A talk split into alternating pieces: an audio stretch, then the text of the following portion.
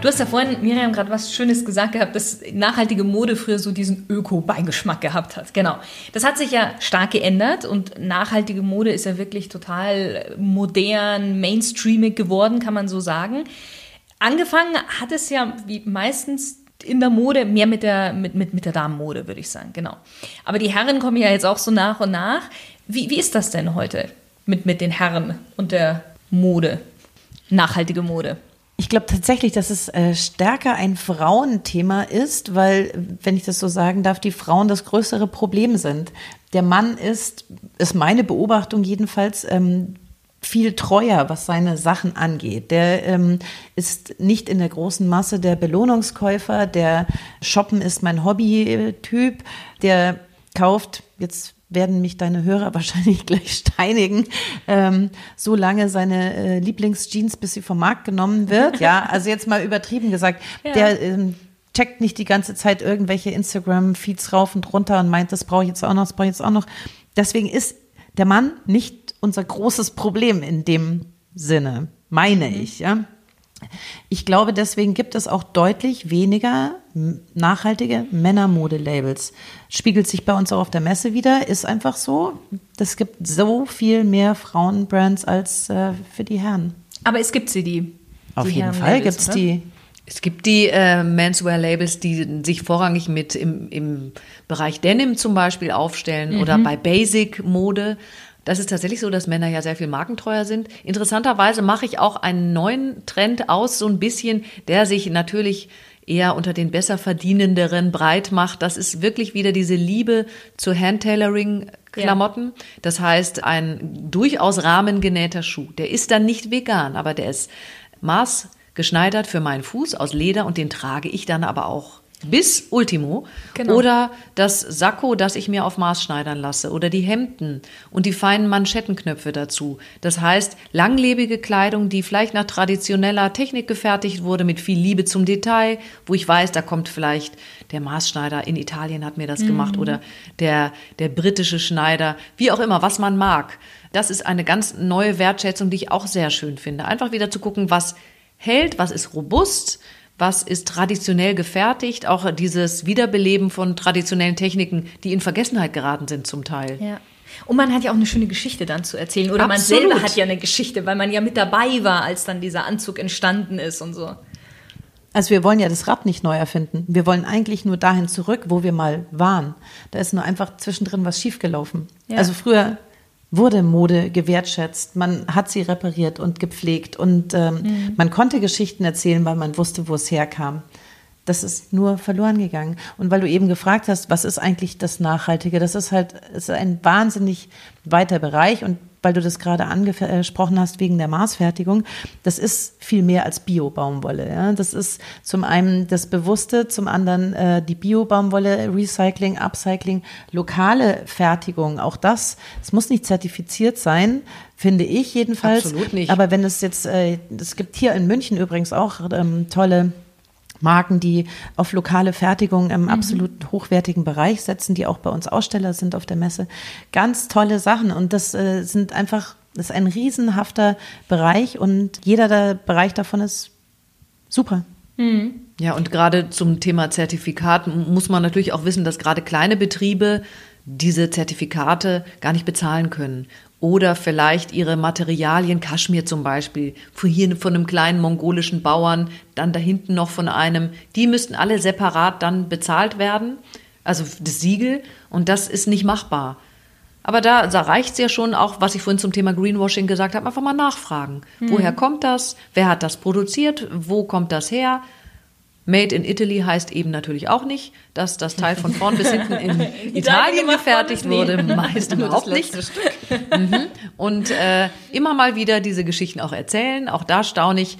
Äh, man kann das im Grunde alles easy recherchieren, aber es gibt sehr viele Menschen, die das wirklich auch alles gar nicht wissen, die dann total überrascht sind. Ach ja. wie? Ich dachte, wenn hier Made in Italy steht, heißt das das auch? Nee, eben nicht. Wäre ja naheliegend. Also Absolut. Auch das, da müsste mhm. sich eben was ja. ändern. Eben äh, die Rechtsprechung, ja. das darf nicht sein. Der letzte Knopf wurde in Italien angenäht an einem Stück, was weit außerhalb Europas ja. angefertigt wurde.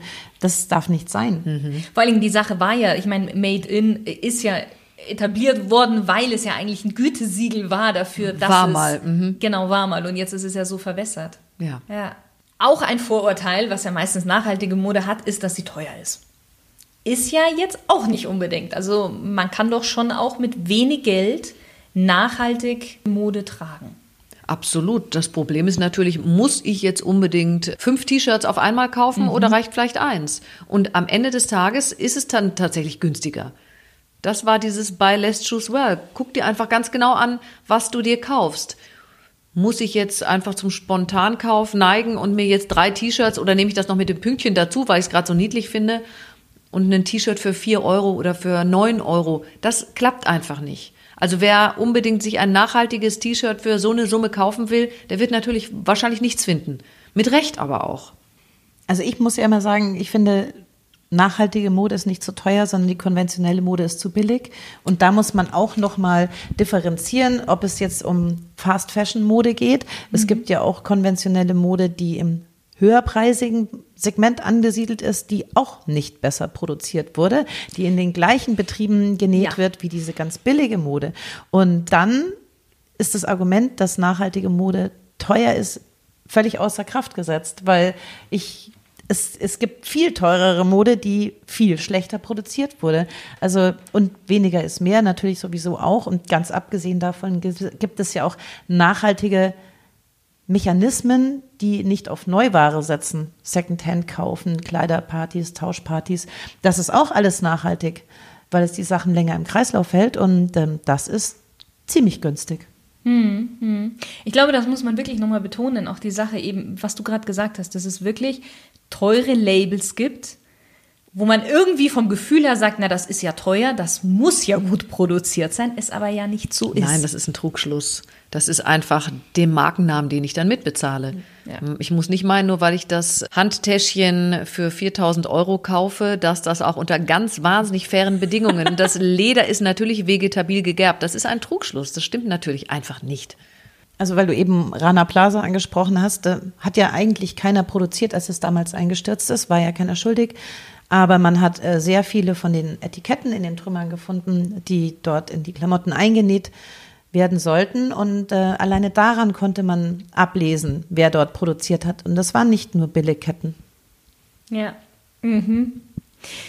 Wir haben es, oder ihr habt es gerade vorhin schon angesprochen gehabt, eben, dass ja hauptsächlich kleine Labels so auf Thema Nachhaltigkeit ähm, basieren, aber mittlerweile auch große Labels beziehungsweise Modeketten nachhaltige Linien, ich mache das so extra mal imaginär in Anführungszeichen, herausbringen. So, wie seht ihr denn so diese Entwicklung? Und für mich vor allen Dingen noch die Frage, wie viel ist davon Marketing und wie viel ist wirklich nachhaltige Kriterien, die da erfüllt sind? Schweigen. Äh, naja, also ich finde es schon sehr äh, lustig, dass jede große Marke inzwischen einen mindestens einen Sustainability Manager hat, ähm, die sich tolle Sachen überlegt. Dass es das überhaupt gibt, ist natürlich lobenswert. Das will ich jetzt auch gar nicht kritisieren. Aber dieses Thema Greenwashing, das wir vorhin schon angeschnitten Ja. haben, das existiert. Auf der einen Seite freue ich mich über jede Marke, die sagt, wir machen jetzt auch irgendwas in nachhaltig. Wenn es dann aber plötzlich heißt, von unserem Riesensortiment machen wir eine extra Kapsülkollektion und präsentieren zwei Styles, die aber auch hundertprozentig aus Biobaumwolle sind oder ausschließlich made in Germany, dann denke ich immer, lasst es doch dann einfach direkt bleiben. Das ist wirklich Augenwischerei und das könnte eigentlich auch der Kunde sofort durchblicken, dass jemand da sich irgendwie eine kleine Brosche anstecken will, die er eigentlich nicht verdient hat. Also bitte ehrlich meinen und das Konzept äh, überdenken und ja, sich selber immer wieder korrigieren und transparent sein. Also mit dem Greenwashing, das ist natürlich tatsächlich ein bisschen schwierig. Ähm, wo fängt's an, wo hört's auf? Grundsätzlich sollte die Idee ernst gemeint sein, in der Unternehmens-DNA sich verwurzeln und äh, auf ein gewisses Ziel hinausgehen, nämlich immer mehr nachhaltig zu produzieren. Das lässt sich nicht von heute auf morgen umstellen und der olympische Gedanke ist definitiv zu wenig, wenn es äh, um dieses Thema geht. Es ist nicht so leicht, finde ich, rauszufinden. Das wird, glaube ich, auch immer größer, dieses Problem, weil immer mehr auf diesem Spielplatz mitmachen wollen, sage ich mal. Trotzdem ist es auch wichtig, dass die großen das Thema kommunizieren, weil die erreichen natürlich mit dem Thema viel schneller, viel mehr Menschen. Ja, mhm. Die Intention ist wieder eine andere, ja. Aber unsere ganzen wunderbaren kleinen Brands, äh, wir alle, die in dem Bereich schreiben, wir können viel rufen, aber die Großen erreichen tatsächlich mehr. Ich sage jetzt nur, absolut. es gibt ähm, Konzerne oder Ketten, die angefangen haben, über Conscious zu sprechen.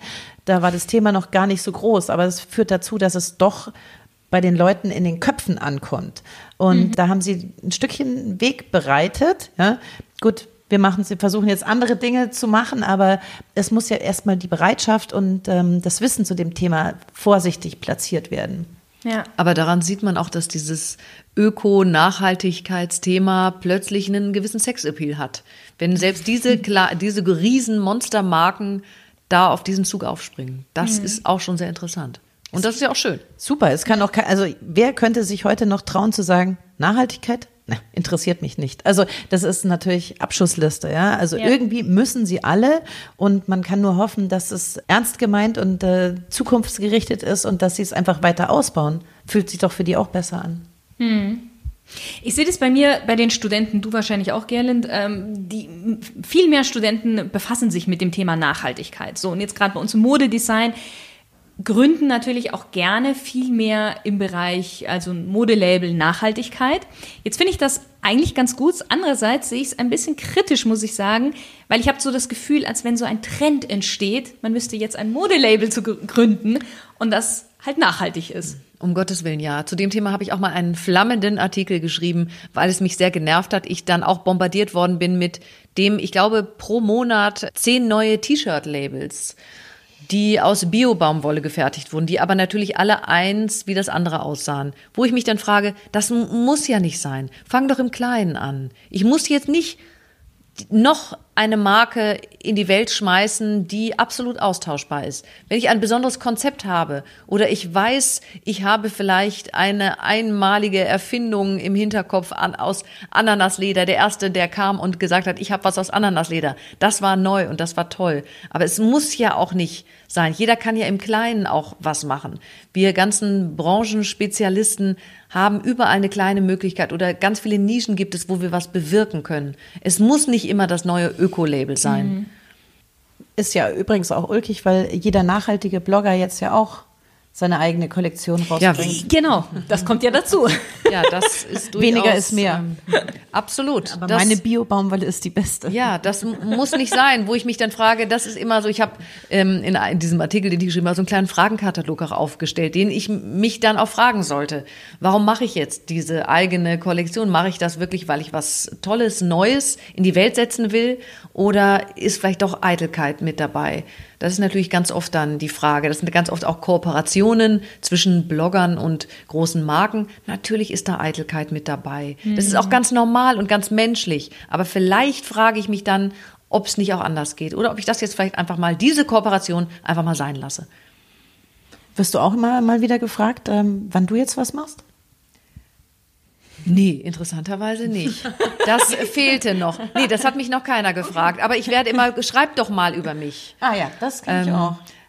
Stell mich doch mal vor. Und dann denke ich, wo ist deine Geschichte? Was hast du zu erzählen? Und dann merke ich ganz oft, naja, das. Äh, Der Artikel wird kurz. Ja, das ist jetzt nicht so erzählenswert. Nicht auf meiner Seite. Ähm, und wenn ich vor allem das Gefühl habe, das macht jetzt nicht jemand, weil er wirklich Sendungsbedarf hat oder weil er wirklich eine wahnsinnig coole Idee hat oder wirklich mit Liebe zum Produkt, also gerade diese Liebe zum Produkt, die fehlt mir dann oft. Wenn es dann stattdessen ist einfach nur die, die Liebe zu dem eigenen Renommee oder die Eitelkeit, wenn ich jetzt sagen kann, unterm, in meinem Freundeskreis, ich habe jetzt übrigens eine eigene Marke, ein eigenes mhm. Label.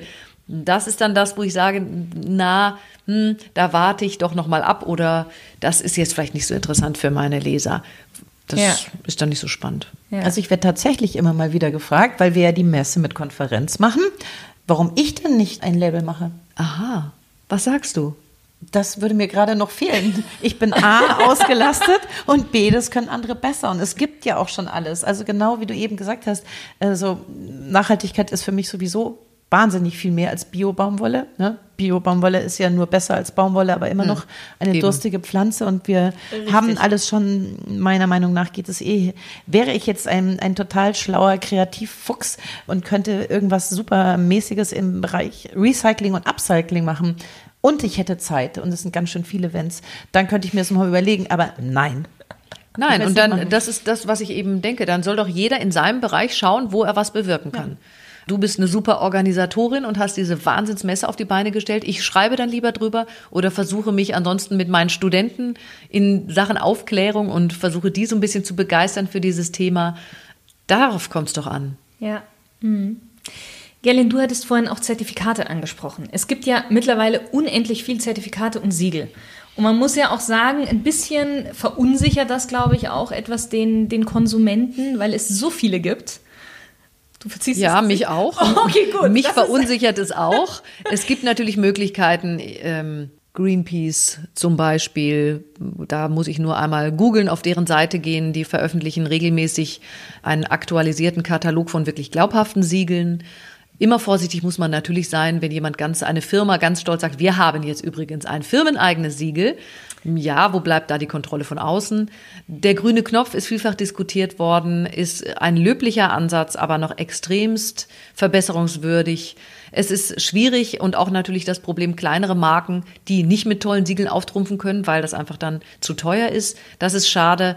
Es ist schwierig tatsächlich. Mhm. Gibt es irgendwie ein Siegel oder so, wo du jetzt sagst, Miriam, das ist so da könnte man sich wirklich mal drauf verlassen oder da sollte man gucken, weil das schon relativ groß und oft verwendet wird? Also es gibt natürlich schon größere Sachen wie äh, GOTS, also Global Organic Textile Standard oder die Fairware Foundation, dann weißt du halt dies oder jenes. Aber äh, wie Gerland eben auch gesagt hat, es gibt viele kleine Brands, die können sich die Siegel nicht leisten, die sind aber nicht minder gut.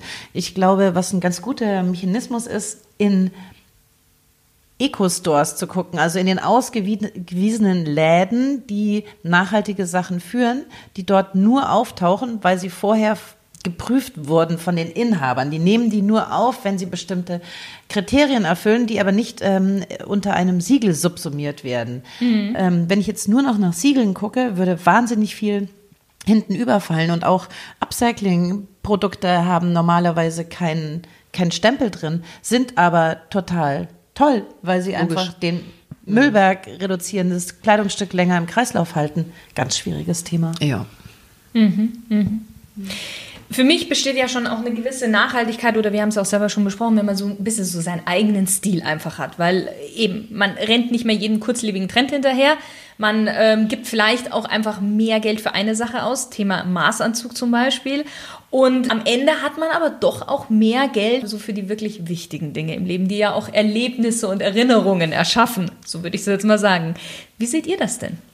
Ja, absolut. Ich äh, überlege bei mir mal, ob das vielleicht eine Altersfrage ist, ähm, ob das bei mir vielleicht tatsächlich einfach so lange gedauert hat, dass ich da jetzt so sensibel bin. Ich brauche das auch einfach nicht mehr jeden Monat irgendwie x neue Teile im Kleiderschrank. Das war mir tatsächlich mit 20, Mitte 20 wahnsinnig wichtig, dass ich permanent meinen Kleidungs Stil verändere oder neu ausprobiere. Da denke ich, habe ich inzwischen meinen Stil gefunden. Das finde ich auch eine ganz gemütliche Angelegenheit und überlege mir eben ganz genau, ob ich das brauche oder nicht. Das ist die Frage, wie das äh, jetzt wäre, wenn ich jetzt 20 wäre. Aber es muss ja auch einfach gar nicht sein. Mhm. Dieses permanente Konsumieren, das ist bei mir ähnlich auch im Nahrungsmittelbereich, im Interior-Bereich, alles, was man so haben, brauchen, äh, kaufen könnte das muss alles irgendwie gar nicht sein, stelle ich ganz oft fest. Also ich glaube auch, dass, äh, also tatsächlich, was mich betrifft, würde ich sagen, es ist eine Altersfrage. Man hat seinen Stil äh, irgendwann gefunden und ich brauche nicht immer mehr, um glücklich zu sein. Ich habe nämlich sowieso schon alles. Ich war 16 Jahre Moderedakteurin. Ich muss niemandem sagen, was ich äh, an Klamottenbergen besitze. Ähm, die kann ich in meinem Leben nicht mehr auftragen. Und äh, ich hoffe jetzt sehr stark auf meine 13-jährigen Töchter, die bald meine Größe erreicht haben. Die können dann davon was auftragen und dann äh, ist mein Gewissen wieder etwas erleichtert. Aber das sich ausprobieren und seinen Stil finden, hat natürlich schon auch was damit zu tun, mehr zu konsumieren, als man braucht. Das hat man nicht gleich. Obwohl ich feststelle, heutzutage ich kenne sehr viele junge Mädchen. Meine Blogger-Kolleginnen sind ja gerne auch mal 20 Jahre jünger als ich. Die kaufen schon sehr schnell Secondhand. Die äh, kaufen gar nicht neu. Und das ist, äh, finde ich, ein ganz smarter Ansatz. Mhm, ja gut, Secondhand ist, glaube ich, sowieso überhaupt so ein bisschen jetzt auch, wie du so schön sagst, hat jetzt auch Sexappeal bekommen, Secondhand. Ja, also das war, als ich äh, junger Twen war, gab's da so Mottenkugel duftende Richtig. Kruschelläden. Inzwischen gibt es ganz tolle, also natürlich hier in München, aber auch in anderen Städten, sehr exklusiv aussehende Läden, die tolle Sachen auch äh, hübsch präsentieren, die auch durchaus mal überbügeln, bevor sie das irgendwo hinhängen. Und es gibt auch online für die ganz Faulen unter uns inzwischen ganz äh, interessant gemachte Online- Portale Mhm. für Secondhand-Mode, wo ich äh, extremst hochwertige Mode und auch tolle Markenklamotten, wer es denn braucht, mir erstehen oder äh, kaufen kann. Und das ja auch nicht nur für die Frauen, sondern auch wirklich sehr viel für, Für die Männer. Männer, Also auch absolut. für Männer ist da ein sehr, sehr großer Markt. Ja, sagen. also auch da bei diesen Online-Portalen gibt's wenige, die auch äh, Menswear anbieten, aber die gibt es auch. Weil offensichtlich auch da ein Weiterdenken stattgefunden hat. Finde ich sehr interessant und spannend. Vor allem, weil die eben auch sehr extra hochwertigen, hochwertigen Look haben und äh, interessant auch präsentiert werden, dass es, es aussieht, als sei es neu, was es natürlich nicht ist. Das ist eben auch eine interessante Wertschätzung. Warum muss ich ein Kleid kaufen, das äh, nagelneu ist, wenn es das schon gibt, jemand vielleicht nur zwei, dreimal getragen hat und irgendwo seit 10, 15 Jahren im Schrank hängt? Macht mir ehrlich gesagt gar nichts aus, dass das schon mal getragen wurde. Wir haben jetzt sehr viel über Mode gesprochen. Mein Podcast heißt ja über Stilgenuss, deswegen würde ich noch ganz gerne kurz auf den Genuss eingehen. Was ist denn für euch Genuss? Also ich kann äh, sehr viel genießen, aber mein größter Genuss ist, glaube ich, Zeit zu haben. Das ist äh, das meiste, was mir in meinem Leben gerade fehlt, für meine Familie und meine Freunde. Ja, mir geht's tatsächlich ähnlich. Also die Stunden, die wir mal entweder mit der gesamten Familie zusammensitzen oder seit neuestem, äh, je mehr sich die Kinder in ihr eigenes Leben so ein bisschen aufmachen, hat man dann auch plötzlich wieder mehr Zeit mit seinem Partner, äh, ich mit meinem Ehemann. Das ist auch ganz schön und das sind ganz äh, kostbare Stunden natürlich, wo ich dann denke, Wahnsinn, dafür braucht es auch nichts Aufregendes, das kostet kein Geld und ist nicht unbedingt aufwendig. Man verbringt einfach Zeit miteinander. Oder man ist einfach für Menschen da, die es vielleicht gerade nicht so gemütlich haben, die gerade keine schöne Zeit durchleben und da einfach was abzugeben. Das finde ich ist kostbar und das gibt natürlich einem selber auch ganz, ganz viel zurück. Genuss, viele verbinden das ja auch so ein bisschen so mit dem körperlichen Wohl, also im Sinne von gutes Essen und so. Wie lässt sich denn Genuss auch da mit dem Nachhaltigkeitsgedanken verbinden? Es ist alles die Wertschätzung und äh, das Bewusstsein. Also das, ich finde, das widerspricht sich nicht. Also man darf weiterhin essen, man darf weiterhin trinken, man darf auch weiterhin konsumieren, ja. Man darf sich auch was kaufen, wenn man dazu Lust hat. Man muss es nur wirklich aus Überzeugung tun und aktiv wollen. Und ich finde, dann gibt es nichts, was dagegen spricht. Nö, also ich äh, sehe das auch so.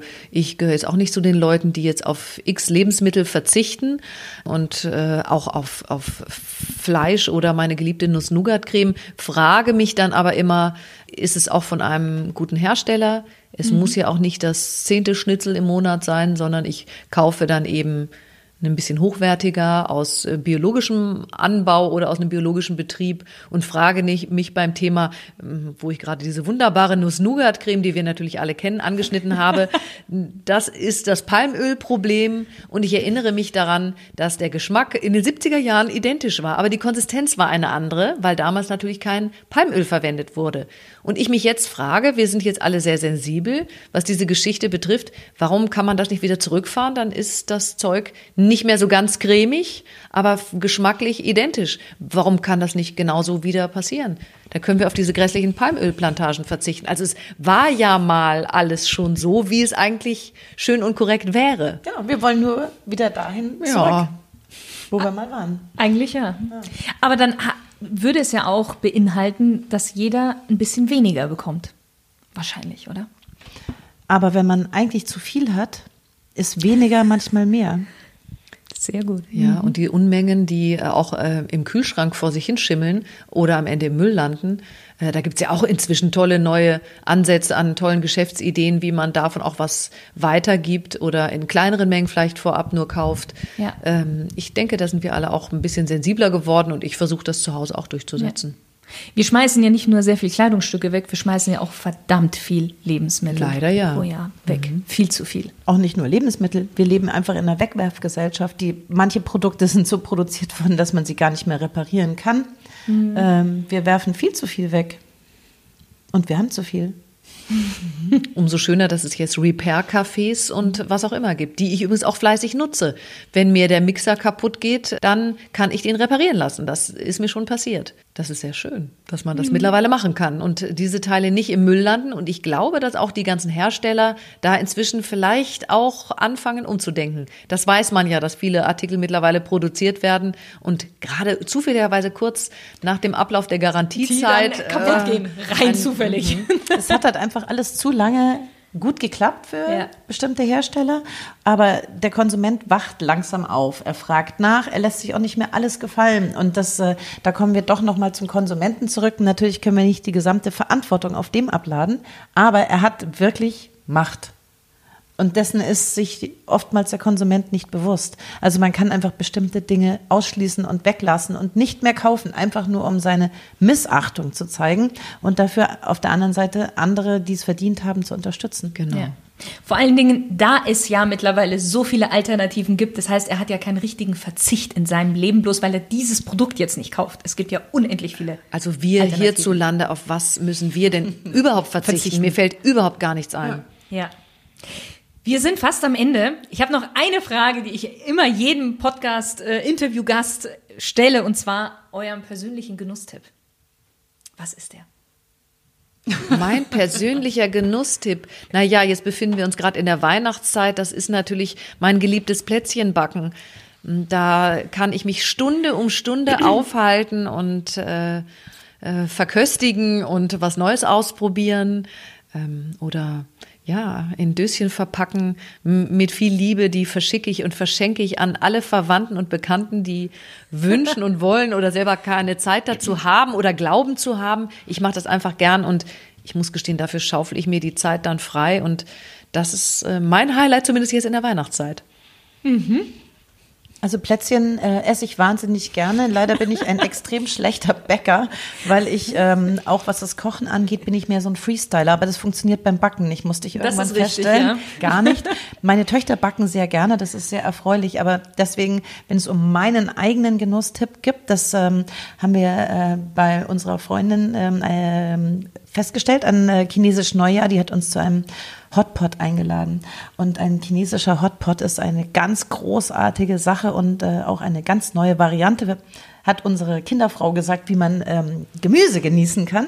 Und da wir so viele Freunde haben, die uns dauernd unterstützen bei unserem Messe- und Konferenzprojekt, laden wir die gerade alle im Turnus wieder ein und machen ein bisschen gut äh, mit Essenseinladungen bei uns zu Hause. Und da gibt's immer Hotpot. Und es scheint genussvoll zu sein. Jedenfalls sind nachher alle immer sehr begeistert. Sehr schön. Wir kommen zur zweiten Smalltalk-Runde. Ihr dürft wieder mit einem Satz bzw. mit ein paar Worten antworten. Welche drei Dinge muss Mann unbedingt im Leben einmal gemacht haben? In eurem Fall Mann mit einem N. Ich finde, das ist so individuell. Ich glaube, es gibt gar nichts, was man unbedingt mal gemacht haben muss. Es gibt vielleicht Dinge, die ich finde, die ich mal gemacht haben sollte. Aber Was wären die? ich überlege gerade. Mir fällt wirklich tatsächlich spontan nichts ein, was man gemacht haben muss. Ich finde natürlich, man sollte äh, Dinge vielleicht nicht machen. Man muss nicht einen Pauschalurlaub auf einer Kreuzfahrtjacht machen. Aber das ist wahrscheinlich individuell. Ich glaube, jeder hat so seine kleinen Themen, die spannend für ihn sind und die auch individuell wahrscheinlich auslegbar sind, wo ich sage, du genau solltest das mal machen, aber du wiederum solltest was ganz anderes vielleicht mal machen. Finde ich schwierig. Ist tatsächlich extrem schwierig zu beantworten. Ich gebe dir total recht, Gerland. Ich kann, äh, wenn ich jetzt einfach kurz zurückblicke in unsere ähm, Ferien im Sommer, haben wir so tolle Dinge erlebt, die mir so viel Freude bereitet haben, dass ich sagen kann, ich freue mich, wenn andere Leute die gleiche Freude dabei empfinden können, was ich natürlich vorher nicht weiß, weil ich die Leute ja nicht kenne. Das war ein äh, Sonnenaufgang in der Sahara. Das war wirklich äh, beeindruckend und sogar meine Kinder, die sonst ohne Punkt und Komma reden, haben mal ein paar Minuten andächtig geschwiegen und ähm, sich dieses Spektakel angeschaut. Ich finde es ganz wichtig, fremde Kulturen kennenzulernen, mhm. auch wenn man dafür manchmal in ein Flugzeug steigen muss. Ich wurde dann auch gefragt, wie kommt ihr denn nach Marokko? ja, tut mir leid mit dem Flugzeug, ich habe kein Sabbatical, ich habe nur eine gewisse Zeit. Ähm, ja, also ich finde ja auch einfach äh, langsames Reisen, dieses entschleunigte, auch mal Strecken zu Fuß gehen. Ich persönlich träume von ähm, Annapurna-Trek oder äh, vom Jakobsweg, äh, jetzt nicht unbedingt auf den Spuren von dem Herrn Kerkeling, wie auch immer. Aber ich finde, das ist so, das ist einfach so Dinge wieder intensiver erledigen. Wir hetzen durch dieses Leben in, in Hamsterrädern einfach intensives Erleben. Ja, und wie, vor allem äh, den Horizont mal erweitern. Mal schauen, wie andere Menschen leben, andere Kulturen funktionieren. Ein bisschen weniger bequem sein ist auch schon eine ganz tolle Idee. Und sich vielleicht auch mal in, äh, nicht immer nur von sich ausgehen, einfach mal in andere Menschen reinversetzen, aus deren Warte mal mhm. die Welt betrachten. Das kann auch schon was Naheliegendes wie der Ehepartner oder das eigene Kind sein. Da kann man auch ganz klein anfangen. Mhm. Mit wem würdet ihr denn gerne mal, bei dir, Gerland, war ein Fruchtsaft trinken? bei dir war es ja, glaube ich, Wein, richtig? Die klare Distille. Ach, die klare Distille war es, genau, der Schnaps. Und über welches Thema würdet ihr denn mit dieser Person sprechen? Jetzt ganz unabhängig davon eben, welche Sprache sie spricht, welche Kultur sie hat oder ob sie überhaupt noch lebt. Also ich finde, dass wir deutlich mehr zuhören müssen, als selber zu reden. Und deswegen würde ich mir gar kein Thema vornehmen, sondern einfach mal sehen, was dieser Mensch mir erzählen möchte. Ja, ähnlich bei mir, beziehungsweise wenn ich könnte, würde ich vielleicht alle großartigen Propheten äh, dieser Welt nochmal auf einen Kaffee treffen, ob das Jesus, Mohammed oder sonst jemand ist. Und ich wüsste wahnsinnig gerne, ist das einfach nur alles ein großer Witz? Oder steckt da wirklich was dahinter? Oder haben wir im Nachgang, Jahrhunderte später, so eine bombastische Geschichte daraus gemacht? Das wüsste ich wahnsinnig gerne. Wenn es eine Sache auf der Welt geben würde, die ihr verändern könntet, was wäre das? Ich könnte mich nicht auf eine Sache tatsächlich beschränken. Make it a better place, hat doch ja. mal jemand gesungen. Und es waren ganz viele sogar. Es waren es einige. Waren so ein ja, so, so einfach könnte man das auf den Punkt bringen. Kriege ich auch immer noch Gänsehaut. Kommt ja jetzt bestimmt auch wieder häufiger zur Weihnachtszeit. Wahrscheinlich. Mhm. Was ist denn euer größter Traum, den ihr euch noch erfüllen möchtet? Also ich habe tatsächlich, äh, und das ist auch mein, oft mein Ratschlag an meine Studenten oder auch meine Kinder, mir ein großes Ziel vor Augen zu stecken oder einen großen Traum als Riesenvision irgendwo zu haben. Damit bin ich tatsächlich im Leben da kann ich wirklich nur von mir ausgehen, nicht gut gefahren. Ich gucke immer, wohin führt mich das Schicksal wahlweise oder meine eigenen Ambitionen? Was ergibt sich?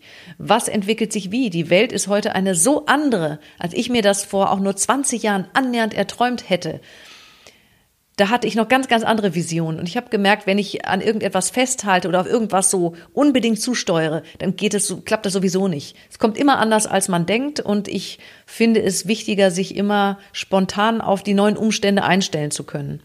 Mhm.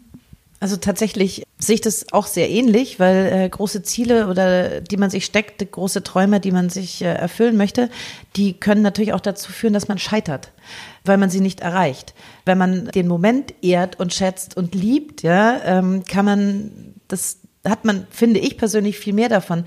Äh, hätte man mich damals gefragt, äh, ob ich jemals ein Messe- und Konferenzformat äh, entwickle, was nicht ganz unerfolgreich ist, äh, war nie mein Plan.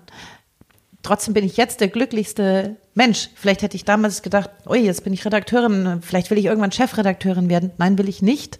Also ich finde, es ist äh, ja, es ist so ein Flow und äh, da muss man den Moment genießen und dann ist er immer gut. Mhm. Vielleicht habt ihr schon sogar meine zweite, äh, meine nächste Frage beantwortet. Ich weiß es nicht, wir werden es gleich sehen. Welche drei Ratschläge würdet ihr denn euren 10 oder 20 Jahre jüngerem Ich geben? Aus heutiger Sicht. Also ich würde auch sagen, bleib locker, mach dir nicht so viele Sorgen, nicht so viele Gedanken und bleib offen, setz bloß keine Scheuklappen auf und schau, was das Leben dir bietet und ergreif die Chance. Also mein Vater hat mir so ein paar Ratschläge, Ratschläge mit auf den Weg gegeben, außer der Clan Distille. Der ist aber auch sehr hilfreich. ähm, das ist, geht nicht, gibt's nicht. Nicht reden, sondern machen. Und alles ist für irgendwas gut. Und damit komme ich äh, sehr weit, weil es gibt viele Momente im Leben, wo du denkst, warum jetzt das? Ja, und daran kann ich zerbrechen oder daran kann ich wachsen. Und äh, im Nachhinein hat sich immer wieder gezeigt, es war für irgendwas gut. Ich habe jetzt vielleicht, ich habe mich irgendwo beworben, habe die Stelle nicht gekriegt und ähm, dann kann ich ganz traurig sein. Nachher mache ich aber was, was mir vielleicht viel mehr Spaß macht. Ja? Also mit diesen drei Kleinigkeiten, die für mich große Bedeutung haben, komme ich verdammt weit. Sehr schön. Wir sind jetzt wirklich am Ende. Ich würde gerne noch ähm, euch fragen, beziehungsweise ihr schnell noch den Hörern auch mitteilt, wie man denn noch mehr über euch erfahren kann. Also gerade eben eure Blogs nennt, deine Messe, genau. Ja, mein äh, Blog, den ich zumindest sporadisch befülle, heißt fair-fashion.net. Das ist mein Lieblingsbaby. Ein neues Baby, das ich auch gerade hege und pflege, ist fashionimages.net. Das ist ein Buchprojekt, das ich gerade plane, weil ich äh, ja eben sehr für das Thema Mode brenne und mich für die Historie der Modebilder sehr interessiere, gerade im Wandel der Zeit und im Wandel der, ja, der gesellschaftlichen Ideale, der Moralvorstellungen und so weiter. Und ähm, gibt viele spannende Dinge und ich bin auch gespannt, was sich vielleicht als nächstes Projekt wieder ergibt. Mhm. Also mein Blog, den ich auch nur sporadisch befülle, weil ich, ähm, der Tag einfach nur 24 Stunden hat, leider, heißt my-greenstyle.com. Und ja, da schreibe ich eben über hauptsächlich Mode, aber es gibt auch manchmal Zeitgeistthemen. Was ich ähm, gerade aktiv am meisten mache, und da schreibe ich aber auch, ist äh, die Messeseite von Greenstyle Munich Fan Conference. Die Website heißt greenstyle-muck Com. Und äh, da gibt es ein bisschen News, da gibt es tolle Brands, auch die Porträts eben. Da darf ich meine Leidenschaft des Schreiben wieder ausleben, obwohl ich jetzt plötzlich organisatorische Dinge tue. Aber ja, da trefft ihr uns zweimal im Jahr auch ähm, offline bei unseren Events. Genau, wann findet bei dir immer die, die Green Style statt? Also das nächste Mal ist im März, äh, 13. bis 15. März 2020, wieder im ISA-Forum im Deutschen Museum.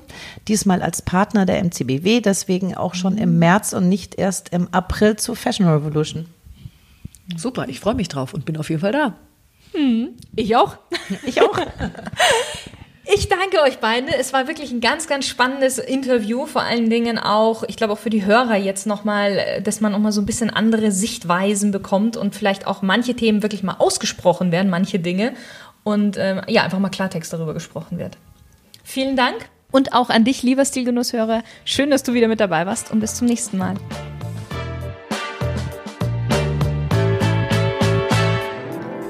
Du weißt einen tollen Interviewpartner, den ich unbedingt in meinem Podcast einladen sollte? Oder du wünschst dir, dass ich mal über ein bestimmtes stilvolles oder genussvolles Thema sprechen soll? Nichts leichter als das. Schreib mir unter podcast.shirinzeit.com. Ich bin sehr gespannt. Deine Shirin.